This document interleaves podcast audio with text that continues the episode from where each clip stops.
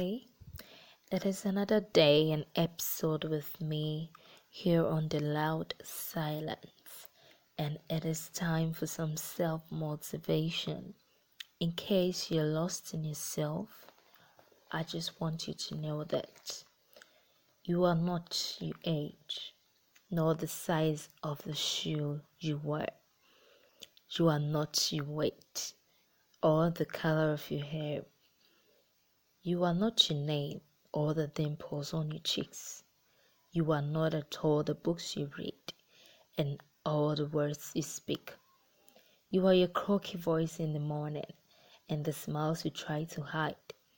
You are the sweetness in your laughter and every tear you've cried. You are the songs you sing so loudly when you're all alone. You are the places that you have been to and the ones that you call home. You are the things you believe in and the people that you love. You are the photos in your bedroom and the future you dream of. You are made of so much beauty, but it seems that you forgot when you decided that you were defined by all the things you are not.